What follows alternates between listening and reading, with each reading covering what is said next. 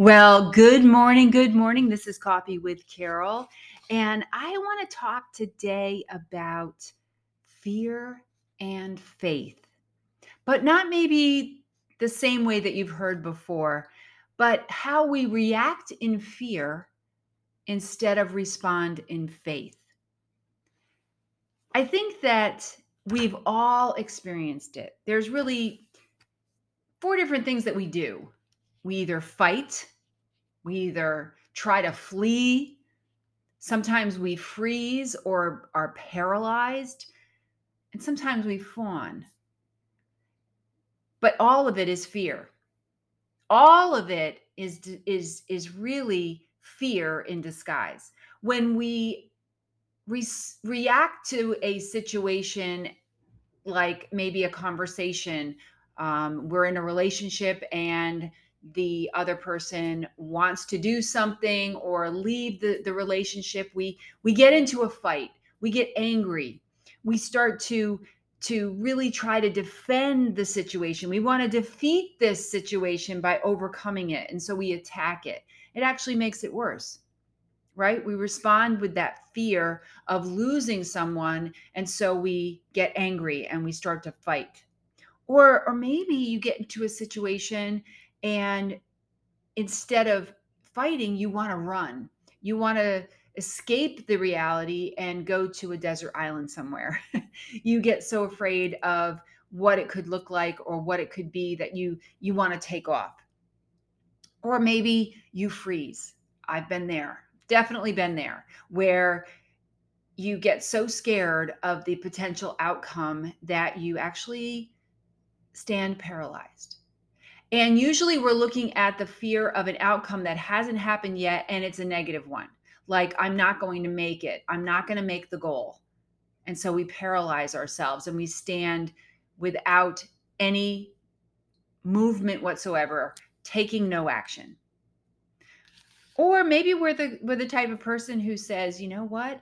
I'm just going to give in to this and I'm going to do whatever I can to make the situation come out in my in my favor it reminded me of Abraham and how he lied, how he lied because he didn't trust, he didn't believe, he didn't stand firm. He came from a place of fear of being killed when he said, Sarah, listen, tell them you're my sister so that they don't kill me and take you.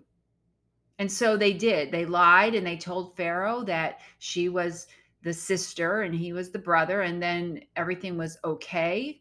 Or was it? Because Pharaoh took her as his wife. Yeah, sure, Abraham didn't get killed, but I don't know if I like that outcome either. And do you know that he continued to do this?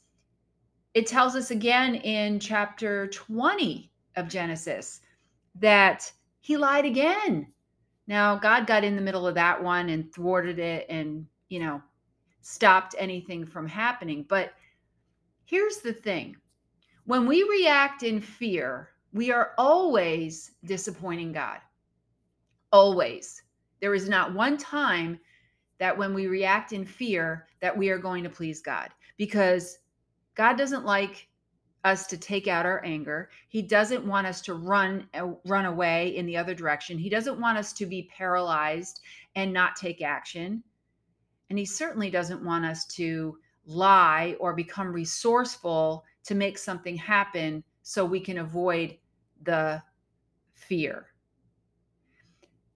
I think that what it comes down to is we have to remember that fear is not of God.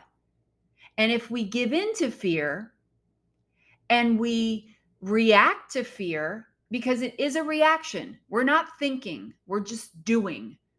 We're not taking a minute to really pause and ask God what He says about the situation that we find ourselves in. Because if we did, then God would remind us of His faithfulness. God would remind us that He is there in the midst of all of it. And if we would stand firm, trust that God has our best interest at, at heart, that He always wants the best for us then we would be able to stop and surrender that situation to Him. When we surrender the situation to Him, when we, we surrender the person to Him, when we, we surrender that fear to Him, the outcome looks a whole lot better. We take on a victory mindset instead of one of those negative outcome mindsets, which is what we do when we react in fear.